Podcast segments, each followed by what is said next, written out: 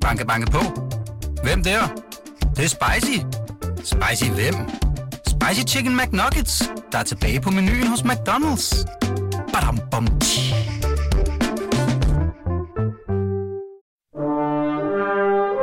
Du lytter til Radio 24-7. Den originale taleradio.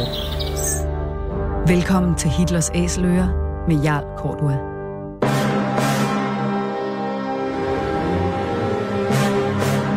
Velkommen til programmet Hitlers Æseløer, et program om bøger om den anden verdenskrig. Mit navn er Jarl Cordua.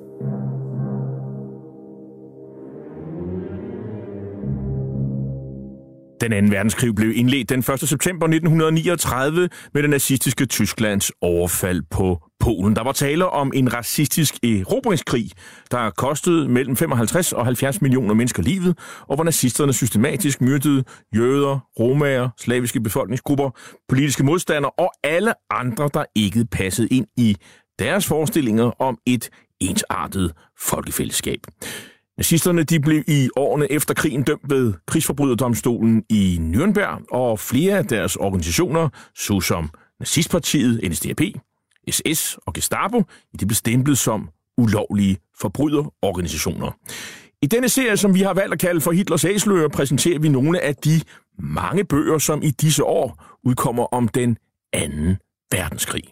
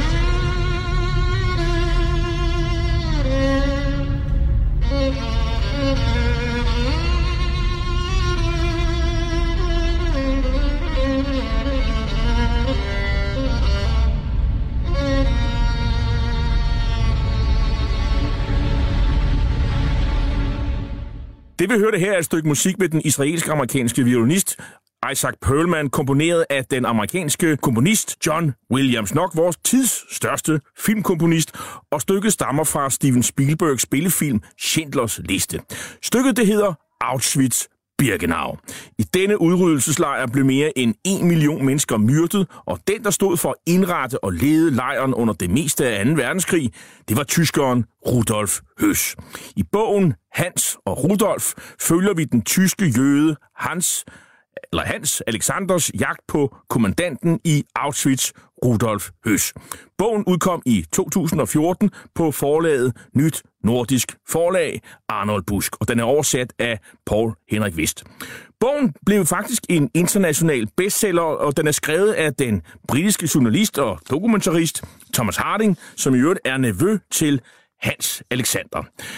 Der er egentlig tale om en dobbeltbiografi, men vi vil især hæfte os ved skildringen af Auschwitz-kommandantens liv, til det endte i en galge i nærheden af det gamle krematorium i Auschwitz den 16. april 1947.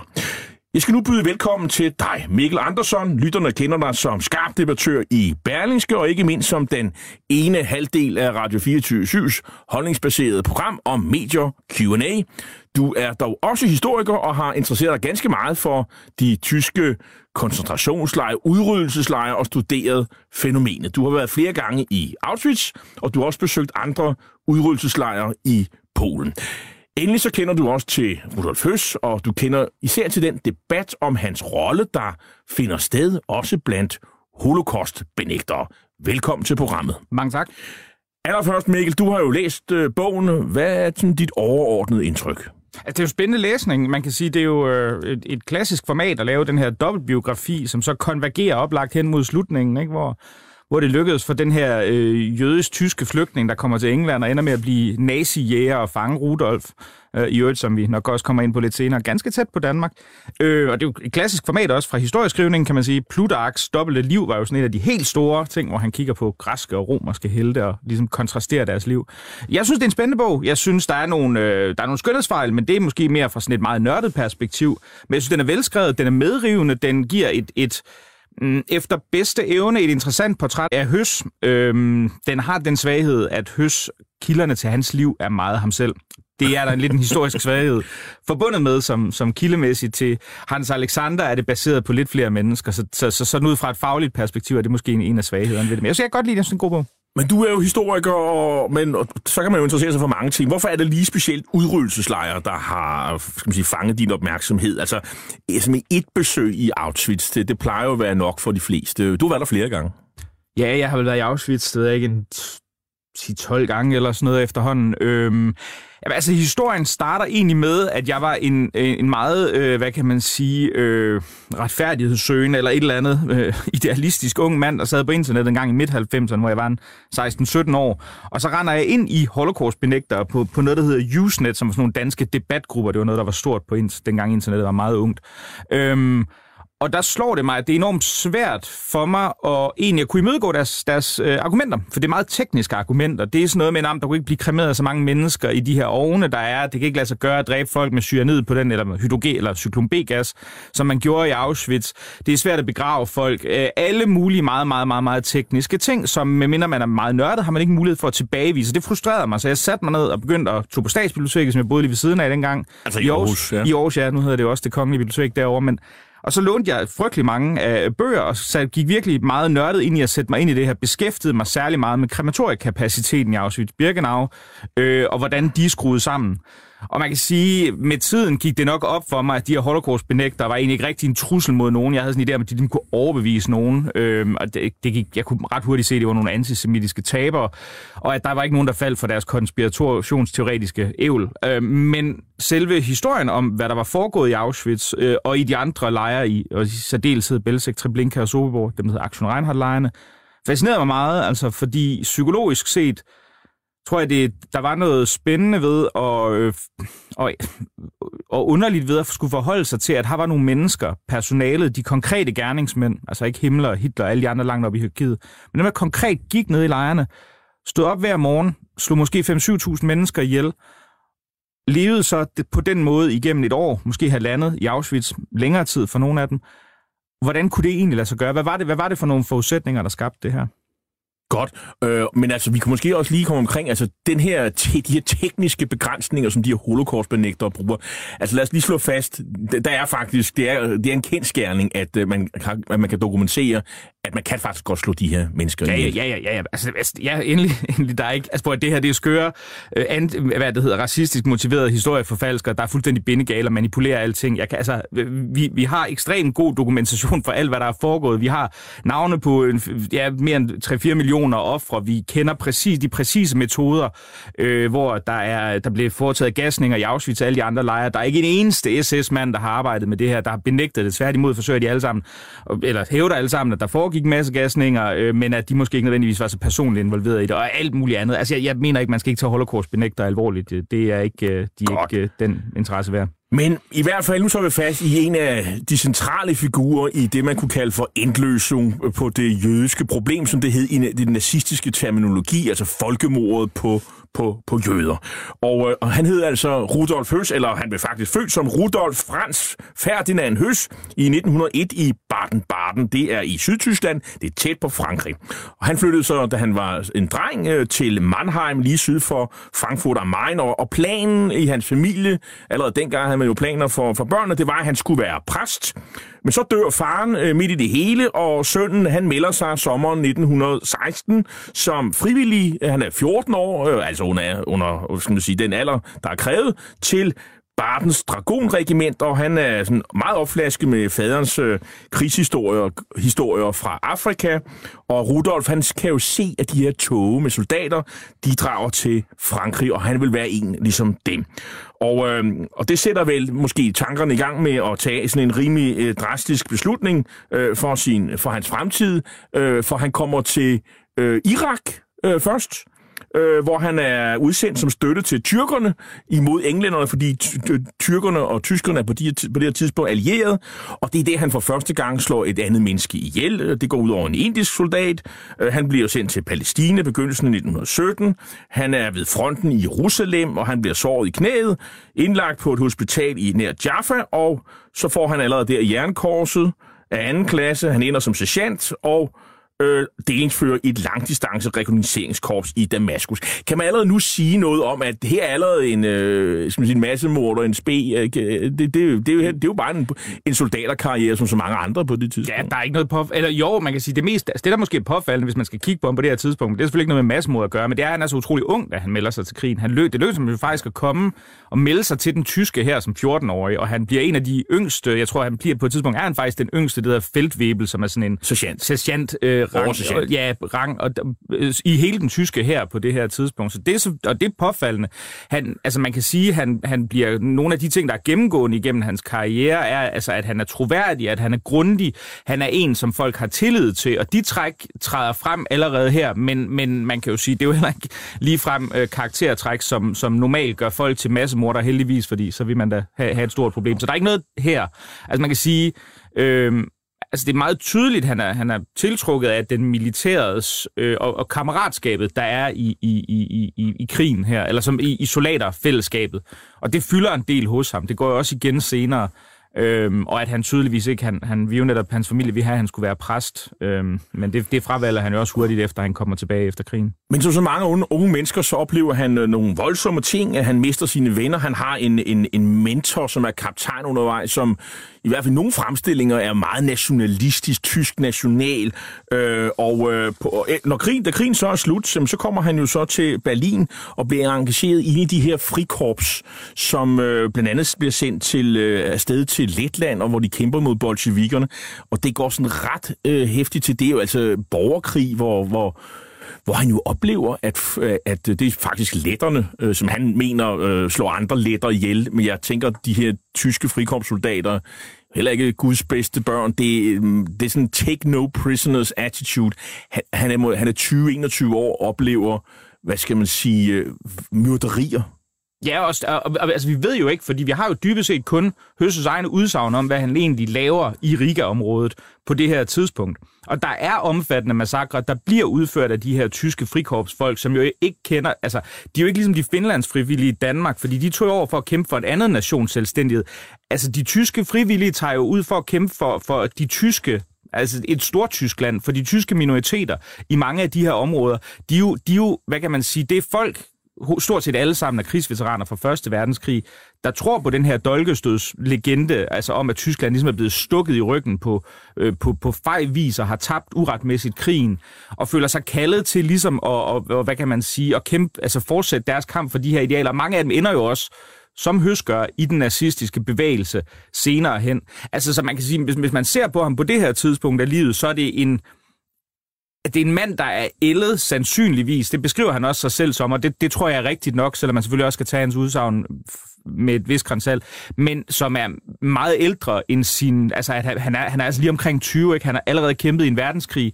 Han har været igennem en, en, en borgerkrig her i, i, i Riga, hvor det faktisk er alle mod alle, og alle massakrerer alle, ikke? Bolsjevikerne massakrerer letteren, letter massakrerer letter og russer og tyskere, ikke? Og hvide russer. Og, og hvide russer og alt muligt og andet. Og konkret er det her øh, frikorps øh, Rosbach, øh, som han er med i, de bliver jo anklaget for grufulde massakre på i hvert fald 3.500 lettiske statsborgere.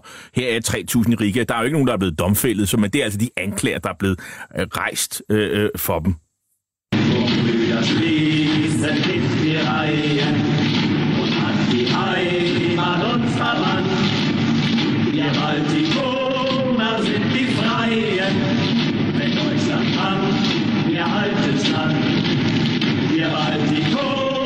sind die Freien. Wenn Deutschland hat, wir halten stand. Ja, vi hører her en marschsang, som angiveligt stammer fra de tyske frikorps i, i Baltikum på den her tid, altså lige umiddelbart efter øh, Første Verdenskrig. Og det her frikorps, Rosbach, det blev allerede erklæret ulovligt i, i 1921. Og, og der står jo så... Øh, øh, øh, Rudolf Høst jo tilbage. Øh, han øh, skal finde på noget nyt, og han går ind, og han, jeg tror, han får, eller jeg ved, han får en, øh, en stilling øh, inden for noget landbrug, øh, landbrugselev, øh, men har stadigvæk forbindelse til de her frikorps, hvor, som ikke er ligefrem nogen spejderdreng, det har vi allerede fastslået. Og så øh, sådan lidt tilfældigt har man indtryk af, så er han til sådan en, en, en samling hos de her Rosbach-veteraner, øh, hvor de er indeholdt, øh, inde og høre en vis herre, der hedder Adolf Hitler, tale i Kindelkælder i München i november øh, 1922. Og, øh, og han melder sig spontant ind i det på det tidspunkt øh, sådan ret nye øh, nazistparti. Ja, det er, han får et meget lavt, øh, hvad det hedder, nummer 3.000 et eller andet. 240. 240. 3.240. 3.240, godt nok. Øhm, hvad det hedder, så, så, og det er jo et meget lavt partinummer, det er et meget tidligt tidspunkt. Jamen, så vidt jeg husker, så melder alle hans kammerater fra Frikorps Rosbach så også ind på det her tidspunkt. Det er ikke usædvanligt, fordi overlappet ideologisk mellem nazistpartiet og de her frikorps er typisk meget stort. Man kan sige, at Rosbach selv er også sådan en lidt en lidt kulørt fætter, kan man roligt sige. Han ender med at blive natklubejer i, øh, i, i Berlin også selv, og, og er meget fordrukken og kolerisk. Altså, så, så, så man kan sige, man, altså, det er jo ikke, fordi Hitler nødvendigvis er det, men, men der er trods alt en grund til, at han, han laver en opstand fra en, en, en ølkælder i, uh, i München. Sie verwechseln nicht immer mit einem bürgerlichen oder einem marxistischen Politiker, der heute SPD ist und morgen USPD und übermorgen KPD und dann Syndikalist oder heute Demokrat und morgen Deutsche Volkspartei und dann der Wirtschaftspartei. Sie verwechseln uns mit ihresgleichen selbst. Wir haben ein Ziel uns gewählt und verfechten es fanatisch, rücksichtslos dieses Grab hinein. Ich habe Ja, vi har ikke optagelser fra Hitlers taler i, starten af 20'erne. Det her det er det tætteste på, vi kan komme. Det her det er fra valgkampen i 1932. Altså, det er på et tidspunkt, hvor Tyskland øh, stadigvæk er et demokrati, øh, hvor han jo stadig sådan, sådan er i valgkamp med, med oppositionelle i virkeligheden. Øh, og, og, så man, men måske kan man fornemme, hvad det var for en, en stil, han, han brugte. Han, jeg synes, det blev sådan lidt mere poleret med tiden. Øh, men, men øh, det interessante ved Rudolf Høst, det er jo, han, øh, han, han, han øh, retrospektivt siger han, skriver han jo, at han synes, at, at, øh, at Hitlers taler var sådan en læflen for pøblens laveste instinkter. Altså umiddelbart så bød Hitlers fasong ham imod, men alligevel så var han jo blandt øh, aldrig kammeraten, kan man sige, fra, fra Baltikum, øh, og, og sådan på den måde kom han ind, men han gjorde jo så ikke nogen karriere i, i partiet. Nej, altså han, han, han vælger jo, altså han, der er jo ikke nogen tvivl om, at, at Høs øh, øh, sådan relativt gennemgående har en drøm om at blive landmand. Altså han melder, det kommer vi sikkert også til om lidt, han melder sig ind i den her agrarforening, øh, altså som er sådan en, øh, hvad det hedder, en, en, en forening, som dybest set ønsker at lave, skabe en kobling mellem blodet og jorden, ikke? Altså Blut und Boden. Blut und Boden, ikke? Og som samtidig er militant antislavisk. Altså de i modstandere af polakker, russere, de slaviske folkeslag generelt, de vil udvide det tyske Lebensraum i Østeuropa, øh, som jo også er et refræng, vi kommer til at høre fra Hitler senere hen. Og, og de er ikke nazister til at starte med, men det bliver de senere hen, og de ender faktisk den bevægelse, ja, de hedder Bund Art, Artam. Ar, Bund Artam, ja, lige præcis. Og, og, og de bliver faktisk indrulleret i øh, nazistpartiet i 32, 34 eller sådan et eller andet, hvis jeg husker korrekt. Så, så, så, så, og, og der er også antisemitismen, der, der går igen, ikke? Og man har den her idé om, at du skal, du skal bo tæt på jorden. Altså det landbolivet er det rigtige, det sunde, det gode liv, det, det, det urbane, livet i byerne, det er korrumperet af jøderne. Du mangler koblingen til det sande og det gode. Ikke? Du er sådan ligesom sådan en omflakkende eksistens. Ikke? Der... Så Bud Artam er naturligvis også antisemitisk. Naturligvis også antisemitisk. Men, men, men, men det er så bare en af mange forskellige antisemitiske foreninger, som ja. på, et eller andet, på et eller andet tidspunkt senere hen blev opslugt af, af, af det store nazistiske og omfavnende nazistiske øh, parti. Øh, det er også på det her tidspunkt, i de her år, at, at øhm, øh, Rudolf Høs han møder en anden, senere meget markant og vigtig skikkelse i det tyske øh, nazistparti, nemlig Martin Bormann. Øh, det gør han faktisk den 31. maj 1923, øhm, hvor de spiser middag. Øh, faktisk fordi Bormann er godsforvalter i en lille by, øh, 250 km nord for Berlin. Og øh, så sker der noget øh, undervejs, fordi de får øje på en, øh, en gammel kampfælde fra frikorpset, som de mener er øh, forræder.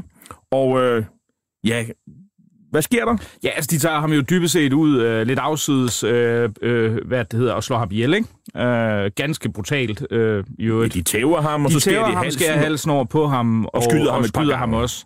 Og øh, man kan sige, set isoleret er det selvfølgelig en, en meget brutal handling, men jeg tror, hvis man sådan skal spekulere over det, altså Høs er jo fuldstændig uapologetisk om det her til sin død. Det er han jo. Han mener, prøv at høre, manden var forræder, han skulle dø.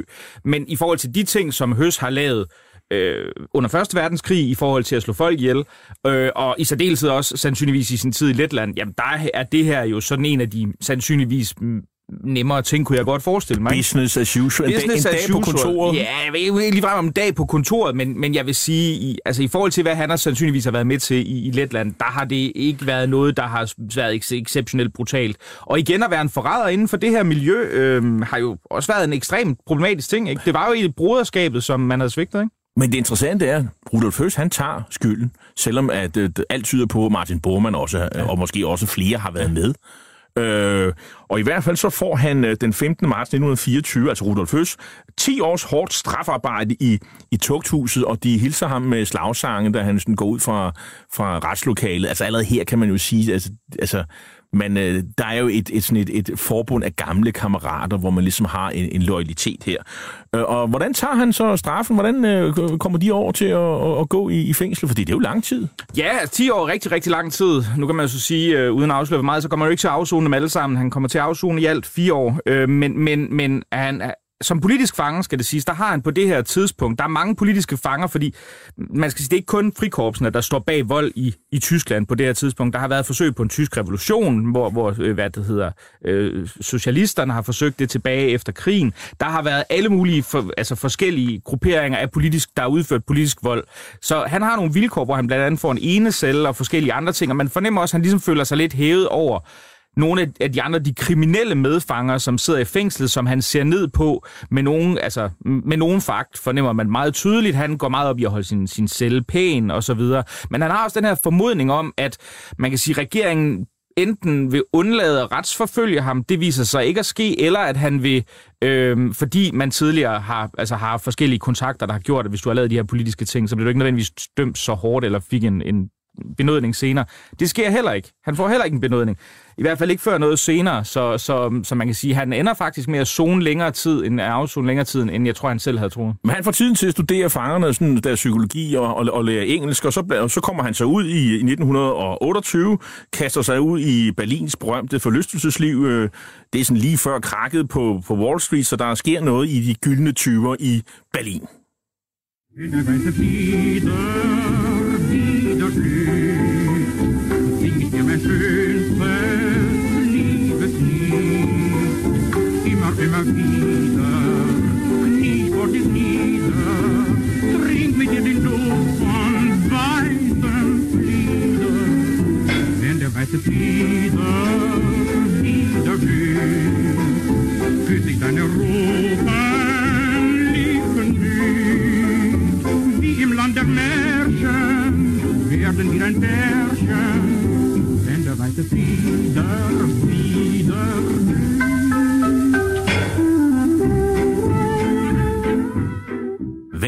Rejse, der weiße Flieder wieder når den hvide syren blomstrer igen, lyder det muntert i den her slow fox spillet af Paul Goodwins jazzorkester.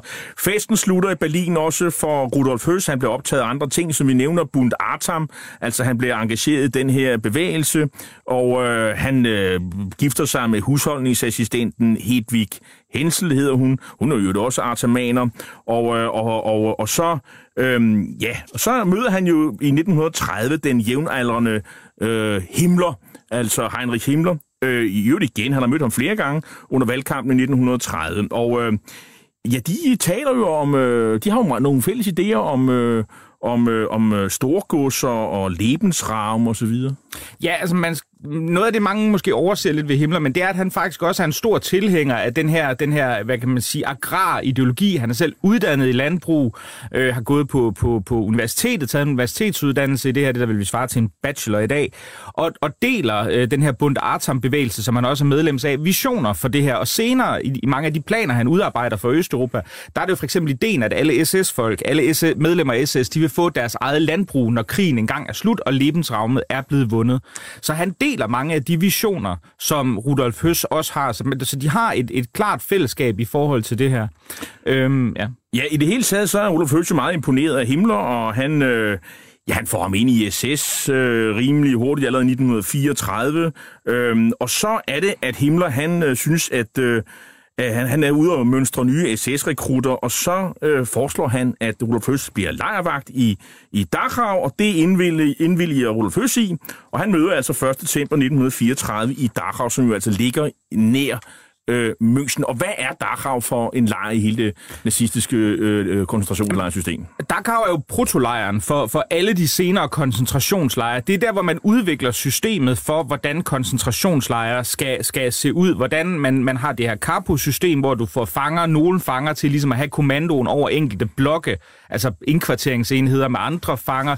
Du laver arbejdskommandoer. Ideen er jo, at men, men det man skal tænke på er, at korsetlejren er på det her tidspunkt selvfølgelig en strafforanstaltning, men det er også ting som en rehabiliterings et rehabiliteringssted, hvor politiske afviger, typisk kommunister, men det kan også være Jehovas vidner øh, eller seksuelle afviger, homoseksuelle, altså de ligesom bliver indrettet, og de på en eller anden måde bliver resocialiseret til de sunde, nazistiske, folkelige værdier igen. Øhm, altså, så, så på den måde står Dachau som, så, og det er heller ikke et hemmeligt sted, altså i modsætning til, hvad vi tænker på senere med udryddelseslejrene, hvor du altså dræber folk. Det, det, det, er, det er et lidt andet kapitel. Øhm, der, der er det jo relativt åbent på det her tidspunkt, hvad der foregår i koncentrationslejren. De bliver jo ligesom vist frem og se, prøv at se, vi er strenge, men retfærdige ved vores politiske modstandere. Vi bygger nye mennesker ud af det her affald, og de, de, så de kan komme tilbage til samfundet og være blevet lutret gennem det hårde arbejde og blive gode samfundsborgere igen. Kommandanten han hedder Theodor Eike, og han har jo en øh, sådan filosofi med, at der er ikke plads til svækling i hans egne rækker. Han, øh, han siger, at øh, alle øh, fanger, de er statsfjender, og, øh, og han, han, han lærer officererne en, en holdning om, at de skal nære had, en holdning af had. Øh, det er det udtryk, han, han, han bruger. Øh, og... Øh, og det vil sige, det her med, at man skal have få sympati for nogle af de her fanger undervejs, det er simpelthen en dødssynd, hvis man er SS. Øh, øh, lejer øh, i, i, i lejerpersonalet her. Og, øh, og der er altså ikke plads til off-days, og der nævnes en, en, en meget konkret episode øh, i, i, i, i bogen, øh, Mikkel Andersson. Kan du huske, hvad det, det, det der På et tidspunkt så er det jo sådan, at, øh, at øh, der er nogle fanger, der flygter. Og, øh, og der er, øh, hvad skal man sige, straffen til, til, til de her sådan, øh, øh, hvad skal man sige, fanger, fangevogtere, det er simpelthen døden. Altså, øh, så, så sådan er det. Øhm, i, 1940, der er Høs jo øh, øh, i Sachsenhausen nær Berlin, og så får han en, øh, en opringning øh, en, med en ny opgave, og nu er Tyskland jo kommet i krig, og øh, han vil ham til at oprette en, øh, en ny lejr Ja, i, øh, i det der øvre Slesien, vi vil kalde det på dansk, som er et område i det nuværende Polen. På det tidspunkt, der er det blevet indlemmet i det store tyske rige. Der er nogle små bidder af, af det, man kan sige, det invaderede Polen, som bliver indlemmet i, i Tyskland. Og det område omkring Slesien her, det bliver også indlemmet. Der ligger en øh, by, der hedder Utwiciem. Øh, den bliver kaldt Auschwitz på tysk. Alle de polske byer, de bliver omdøbt. Og lidt uden for dem, der ligger der nogle meget faldefærdige barakker, som, øh, som Rudolf Høss får til opgave at konvertere til i første omgang sådan en koncentrations- og lidt senere en, en, også det, det, der skal være en krigsfangelejr.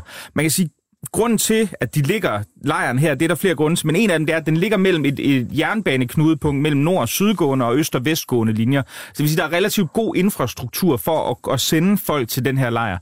Men i første omgang, der, der skal han, får han så til opgave at lave øh, en koncentrationslejr, det hedder Auschwitz 1, kalder vi det i dag. Dengang blev det bare kaldt for, for Auschwitz, eller Stamlager Auschwitz.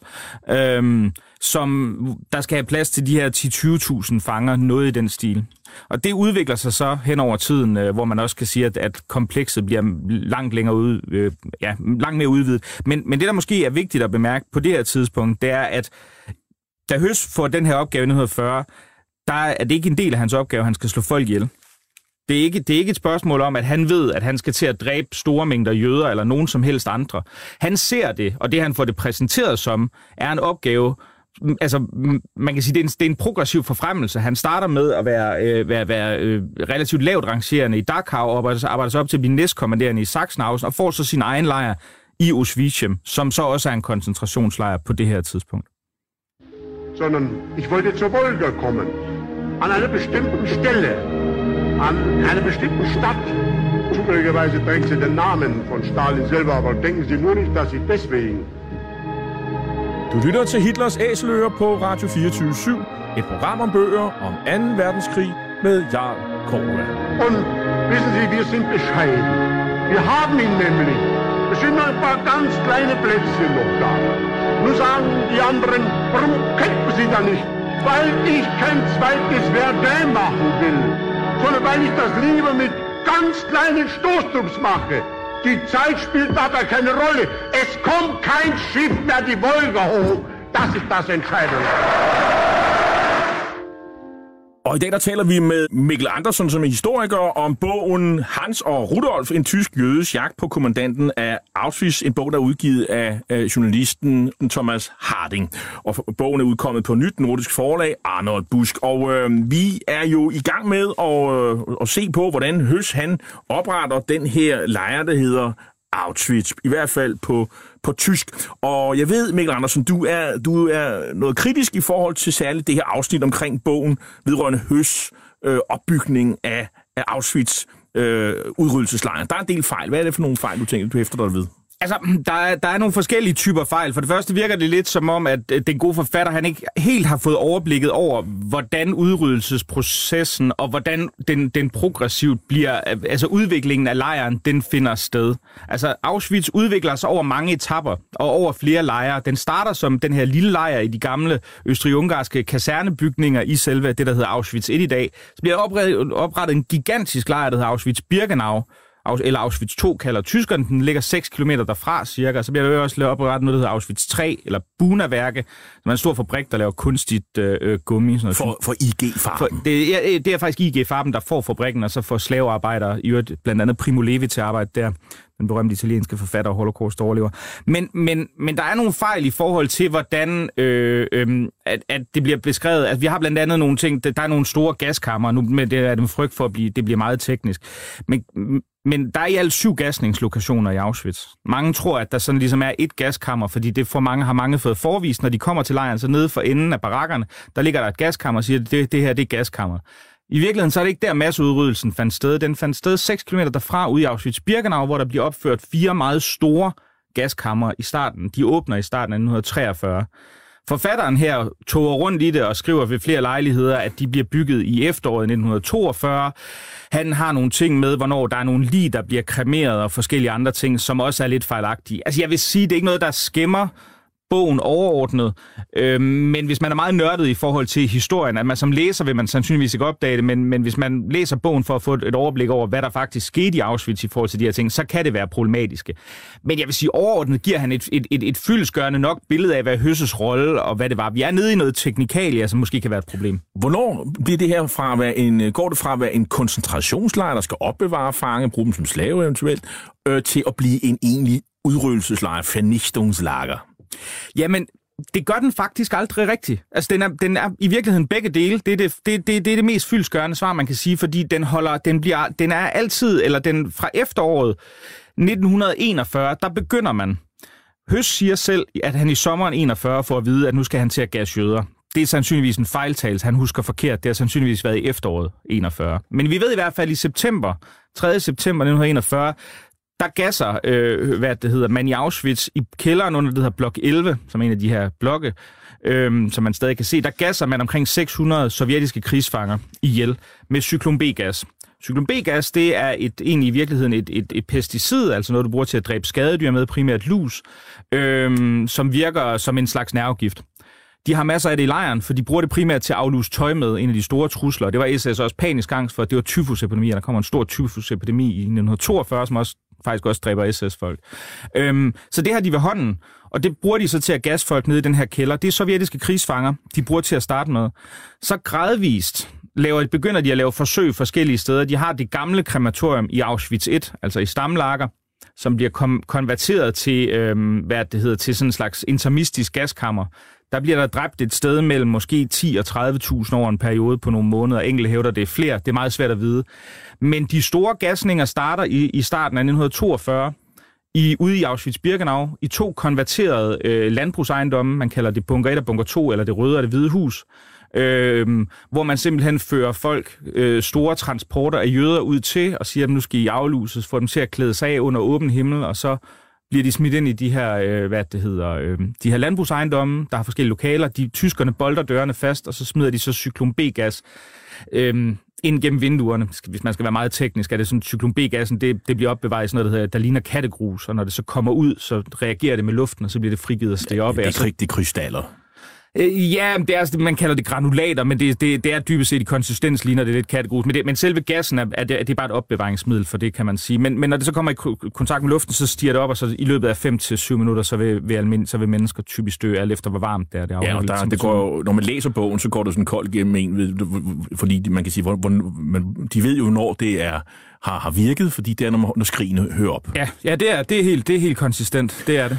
Og så sætter man jo folk ind og, og fjerner guldtænd og hvad der ellers kan være, og så øh, brænder man lige, og hele processen tager en... Først, først graver man faktisk lige ned. Det gør man i et, et, indtil efteråret 42. Øh, så, så graver du faktisk lige ned i store massegrave ud bag ved Birkenau. Det er der også nogle enkelte fejl med i bogen. Men, men, øh, og, øh, men der begynder man så på grund af fare for, at det forurener grundvandet, og, og en generelt, og det er en længere historie, men generelt forsøg på at skjule forbrydelserne, så graver man så lige op og brænder den på store ligebål. Det, det, det, øh, så det er et ret ubehageligt arbejde, kan Men man. hele processen tager 7-8 timer fra de kommer til de bliver, og så hælder man asken Ja. ud i, øh, i, i Ja. Visva-floden, der, Det, det gør der, man. flyder, Ja, det gør man. der flyder tæt på. Øh, Rudolf Høst, han er jo meget bevidst om sin rolle, for, forstår man. Øh, hans medarbejdere, de skal se han selv over, overvære, hvad der foregår. Øh, hvad- Det gør han så nogle tanker om. Jamen altså, der skal vi igen huske på, at det er Høsses egne ord, som vi sidder og forholder os til, og det er lidt uheldigt, fordi man kan sige, der bliver tegnet, han tegner et billede af sig selv som sådan en, en meget samvittighedsfuld mand, øh, der ligesom gerne vil være hands-on leder. Det tror jeg også i nogen vid udstrækning er korrekt, at man gerne lede gennem eksempel. Men, men, men jeg vil måske stille mig øh, skeptisk over for, hvor meget han har været til stede. Når du læser memoarer af overlevende fra gaskammerne, øh, efter de, de her to øh, landbrugsejendomme, man gasser dem, så opfører man i starten 43 fire gigantiske anlæg med krematorier inde i. Altså det vil sige, der er simpelthen krematorier oven inden ved siden af gaskammerne, så, så kan du brænde indendørs simpelthen. Ikke? Og der er der ikke specielt mange, der siger, at høst var en særlig hyppig gæst, når der var gasninger. Så jeg, jeg tror måske også, vi skal igen huske på, meget af det her er hans egen fortælling, hvor han også ligesom, han siger jo også, at jeg havde frygtelige samvittighedskvaler, men jeg blev ligesom nødt til at holde dem skjult, så, så, min, øh, så jeg kunne være et godt forbillede for mine, sådan, øh, mine underordnede. Jeg vil sige, det, det, det vil jeg nok, og det er selvfølgelig ren spekulation, det tror jeg ikke, han har haft. Jeg tror, at Høs har været meget vant til at dræbe folk på det her tidspunkt, og jeg tror ikke, det har noget, som har gjort så stort indtryk på ham, som han set i eftertiden, hvor vi skal jo huske, at han sidder i fængsel, når han skriver sin memoir i et polsk fængsel, hvor jeg måske godt vil øh, fremstille tingene lidt anderledes. Du, du mener, det er sådan lidt velfriserede Ja, erindringer? ja, det gør jeg. Det mener, og der er, også, der er også fange memoirer, der tyder på, at han var noget mere sadistisk, end han fremstiller sig selv. Ja, fordi der er jo det her billede, hvor, altså, hvor, man, hvor man jo undrer sig over, hvordan det mentalt kan hænge sammen med. Han har familien med, han har oprettet et lejerorkester med 80-120 medlemmer, han er en stor ynder af klassisk musik, og, og der er koncerter, hvor Josef Mengele blandt andet øh, kommer med, og det blonde beast, øh, Irma Græse deltager også. Øh, han er familiefar, han er musik. Det, det, der er sådan et, et regnskab, hvor vi andre vi ser, hvordan hænger det sammen? Kommer man tæt på det? Øh, øh, åbner, åbner man for, øh, han for det, for posen? Jamen, altså, altså problemet er nok, at den fortælling er mere banal, end de fleste mennesker bryder sig om at tænke på. Altså, jeg har, når man kigger på mange af de her mennesker, der ender med at være lejerkommandanter eller øh, arbejde i udryddelseslejre, ikke? Hvor, hvor du gasser folk, og dem er der en del af, så, så, så ligner deres historie i høj grad høs øh, historie. De er mange krigsveteraner, de er øh, partimedlemmer, de er vant til at gøre, hvad de får besked på, og mange af dem er klassisk, altså sådan, hvad kan man sige, interesseret i tysk kultur. Det er jo også en del af det, de sådan ligesom gerne vil bevare og så videre i, i en eller anden abstrakt forstand. Nogle af dem er selvfølgelig også nogle primitive mennesker, øh, der er ekstremt brutaliseret, men, men, men, men de, det er et spørgsmål om, de vender sig til det her, og, og det er ikke et spørgsmål om, de er udvalgt til det, fordi de særlig Høsses karriereforløb er relativt tilfældigt. Der er ikke nogen, der sidder og tænker, hvis man kigger på hans CV og tænker, at han, han bliver lejerkommandant, var en udryddelseslejr. Og sådan er det også med de fleste andre. Det er dybest set et spørgsmål om, de bliver sat ind i det her, og så vender de sig til, at okay, en del af det, jeg, jeg skal lave, det er altså at dræbe 5-6.000 mennesker om dagen, men derfor dropper de ikke deres hobbyer med at høre klassisk musik, eller for Høsses vedkommende at ride på heste, som han har en stor ting med. Rudolf Høs, han er meget uimponeret af, af, af skal man sige, rivalerne eller konkurrenterne i, øh, i Treblinka, som jo er en udryddelseslejr, der ligger Øh, øh, nord for Warszawa. Øhm, han mener, det er for uorganiseret, det er for primitivt. Altså, det fag, han, der er ikke nogen faglig anerkendelse. Øh, hvad, jeg kan forstå, du mener, der er sådan en, en, sådan et, en, en konkurrence mellem øh, de her udryddelseslejrkommandanter om at være mest effektive. Ja, eller lave det optimale drabsystem, kan man sige, ud fra forskellige parametre. Altså, Rudolf Høst kommer fra det her lejr, fra koncentrationslejrsystemet. Han kan godt lide, at han har et ordentligt og struktureret system for, hvordan du slår folk ihjel. Øhm, det lyder meget makabert at sige, men det er altså sådan, det er. Så han opbygger nogle store, meget dyre krematoriefaciliteter. Fire bygninger, hvor der er både gaskammer og krematorieanlæg inden i gigantiske krematorieanlæg, øh, for ligesom at lave en struktureret proces på det her. I øh, de tre andre, øh, det man kalder Aktion Reinhardt-lejrene, Bevsek, øh, Treblinka og Sobibor, alle tre øh, lejre, der ligger lidt længere øst på en Auschwitz, og tæt ved den flod, der hedder Buk, jamen der laver ham, der hedder Christian Wirth, øhm, som kommer fra eutanasien, det vil sige, at han arbejder med drabet på de tyske handicappede.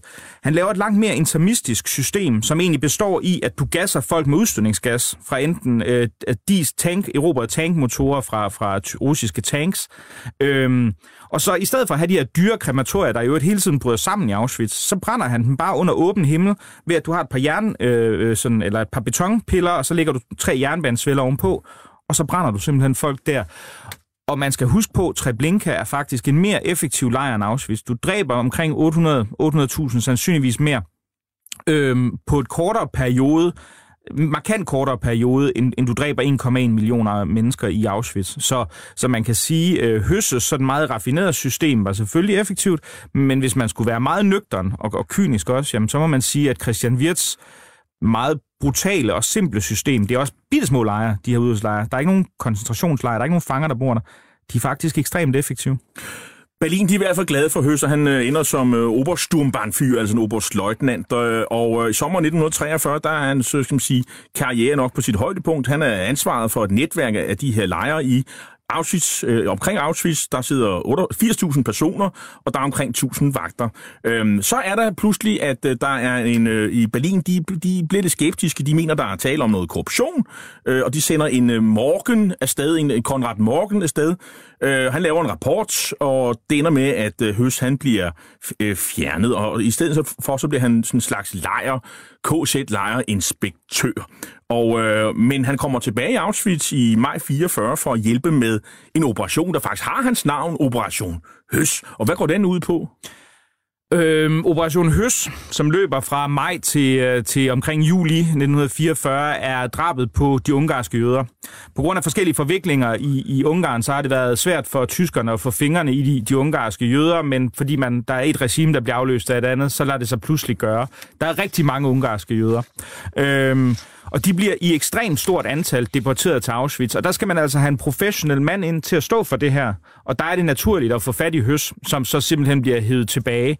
Og han udfører også den her opgave fuldstændig øh, efter bogen. Altså, der er godt nok tekniske problemer, og nogle af krematorierne bryder simpelthen sammen under belastningen. Øhm, men ikke desto så, men så finder han så på intermistiske kremationsløsninger i stedet for, og i løbet af meget, meget kort tid... Så, 56 dage. Ja. Der, der får har... han slået 430.000 øh, ungarske jøder ja. ihjel. 25. 24. januar 1945, der bliver Auschwitz-lejren befriet af, af den røde her, og der er Høstfamilien og Ulf Høst, de er væk. Russerne, de når til Berlin i foråret 1945, og der er familien Høst også flygtet.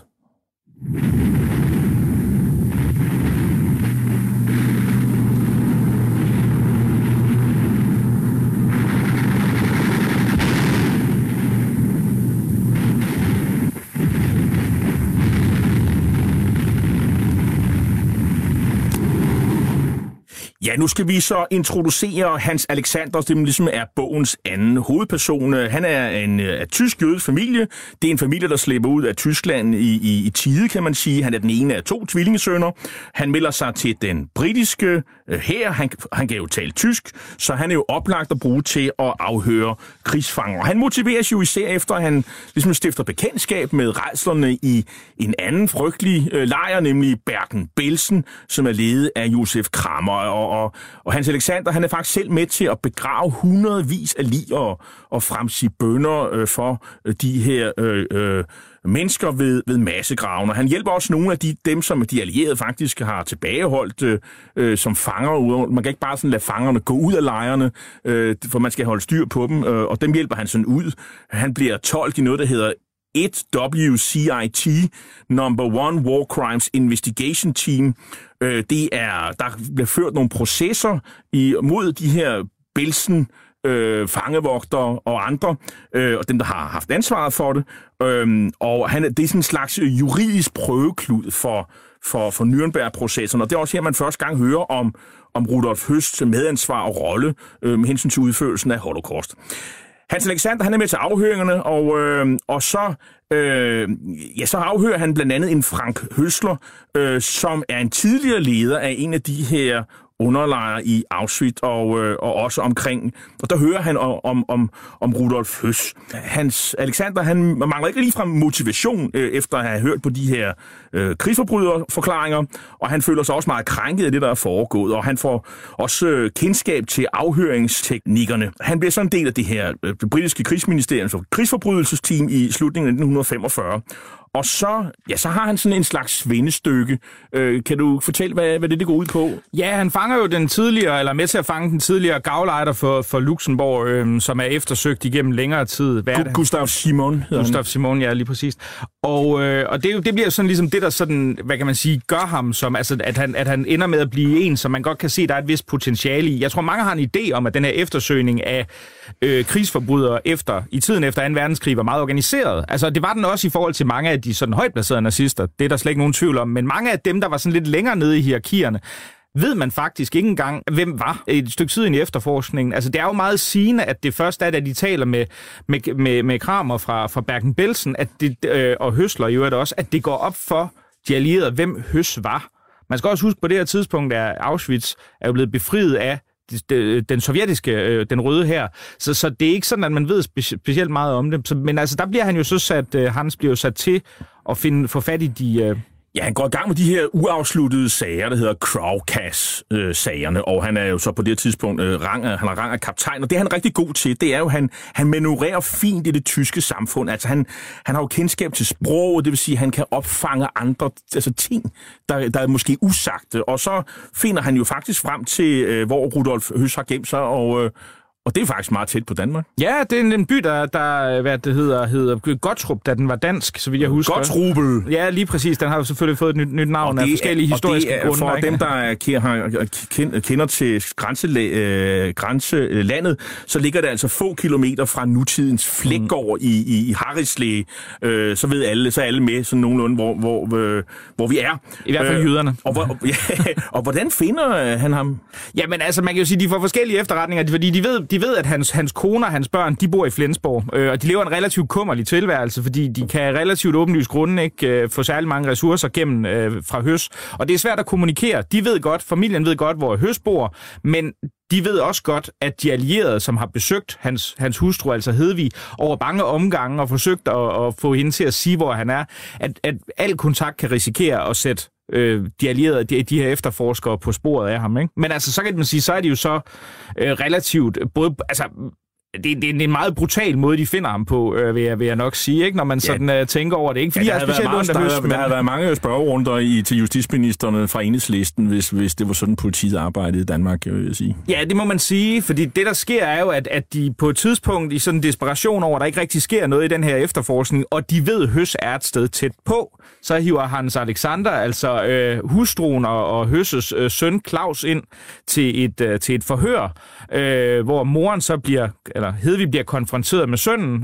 Han kommer sådan ind lidt senere, og så tager de ham væk, og så kører der samtidig et godstog forbi, og så siger øh, han, prøv at høre, hvis du ikke snakker nu, fortæller, hvor din mand er, så er han øh, i Sibirien, din søn. Han er på vej til Sibirien en af de kommende dage, og du ser ham aldrig nogensinde igen. Og så får hun, han så udleveret en lap papir, hvor der står, hvor Høs så opholder sig. Og så finder de jo en person, som øh, godt kunne ligne Høs, men han benægter naturligvis, men øh, han bliver jo afsløret sådan rimelig enkelt. Ja, de siger jo, øh, må, må vi gerne se din hvilesesring, ja, præcist, og, øh, og beder ham om at tage den af, og øh, Høs siger så, nej, det kan han ikke, fordi den, sidder, altså, den har siddet der i mange år, hvorefter de så tager en kniv og så siger, det er jo slet ikke noget problem, så øh, det kan vi vi sagtens finde ud af. Øh, og så kan Høst så godt få den af alligevel, og der står jo så Hedvig og Rudolf inde i, og så er det jo ligesom en, en, en open and shot case. Altså, vi vil nok sige, det der er tale om en rookie mistake her. Ja. Altså, det, det burde han jo have, have, have klaret. Han blev visiteret for syrenkaliumpiller, fordi der har man jo allerede erfaret, at der er ret mange nazister, som render rundt med sådan nogen. Og så får han jo et ordentligt lag tæsk. Ja, altså øh, man kan sige, at Hans Alexander, øh, hvad det hedder, forlader øh, øh, på et tidspunkt sin, altså sin underordnede øh, med, med høs, og de er alle sammen udstyret med øh, økseskafter, altså selve træpindene på økser. Og, øh, og der gennemtæsker de ham øh, grundlæggende øh, så meget, så der til sidst er en læge, der bliver nødt til at sige, prøv at høre, hvis I ikke stopper nu, øh, så, øh, så får ham, ham ikke levende med hjem. Rudolf Føls, han vidner ved krigsforbryderdomstolen i Nürnberg 15. april 1946, og det er her verdensoffentligheden for første gang hører om, hvordan nazisternes kon- nazisterne konkret planlagde folkemordet på jøderne. De Häftlinge wurden zwar streng behandelt, aber an eine methodische Verprügelung oder schlechte Behandlung war nicht zu denken. Im Sommer 1941 wurde ich persönlichen Befehlsempfang zum Reichsführer SS Himmler nach Berlin befohlen.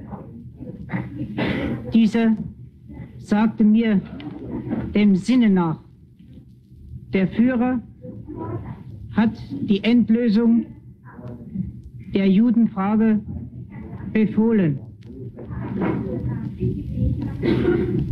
Wir, die SS, haben diesen Befehl durchzuführen.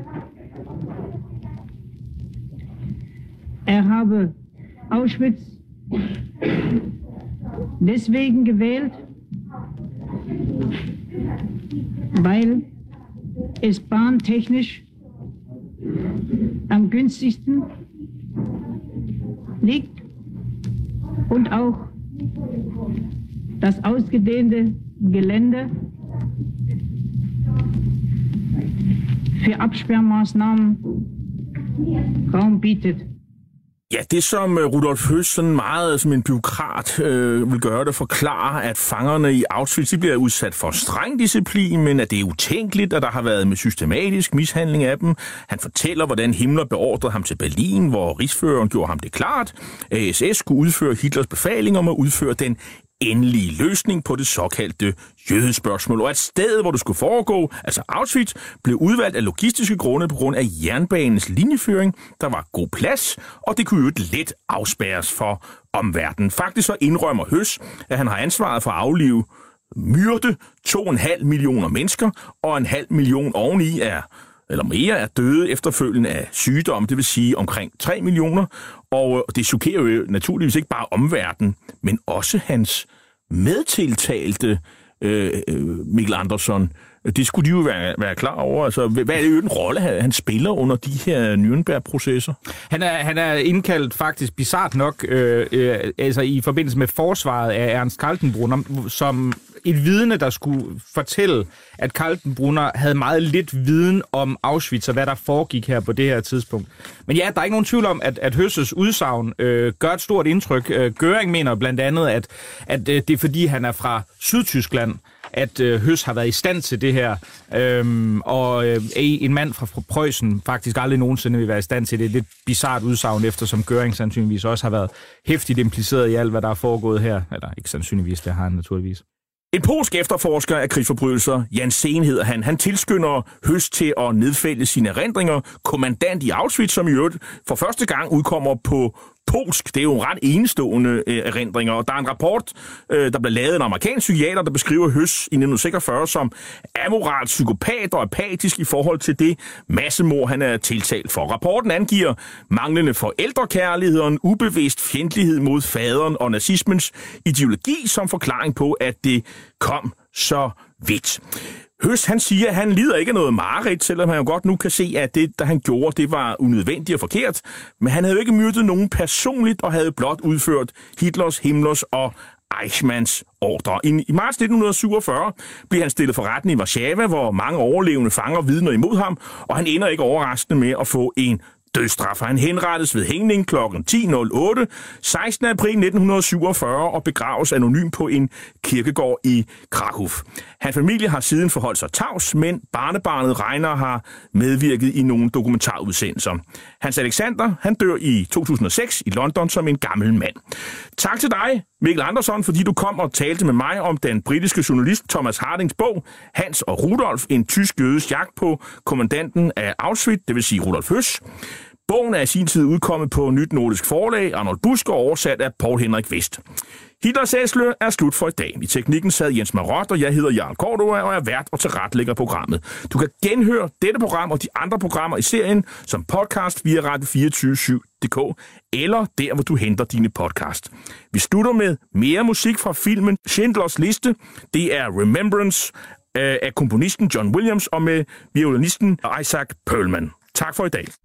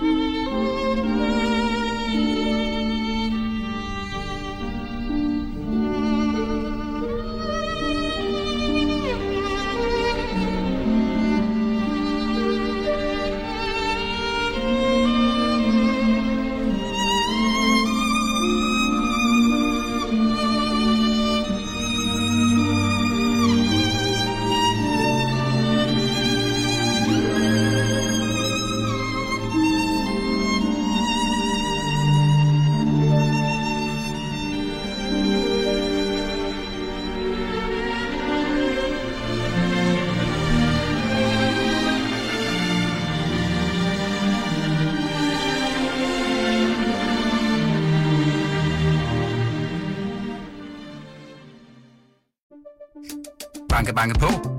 Hvem der? Det, det er spicy. Spicy hvem? Spicy Chicken McNuggets, der er tilbage på menuen hos McDonald's. Badum, bom, tji.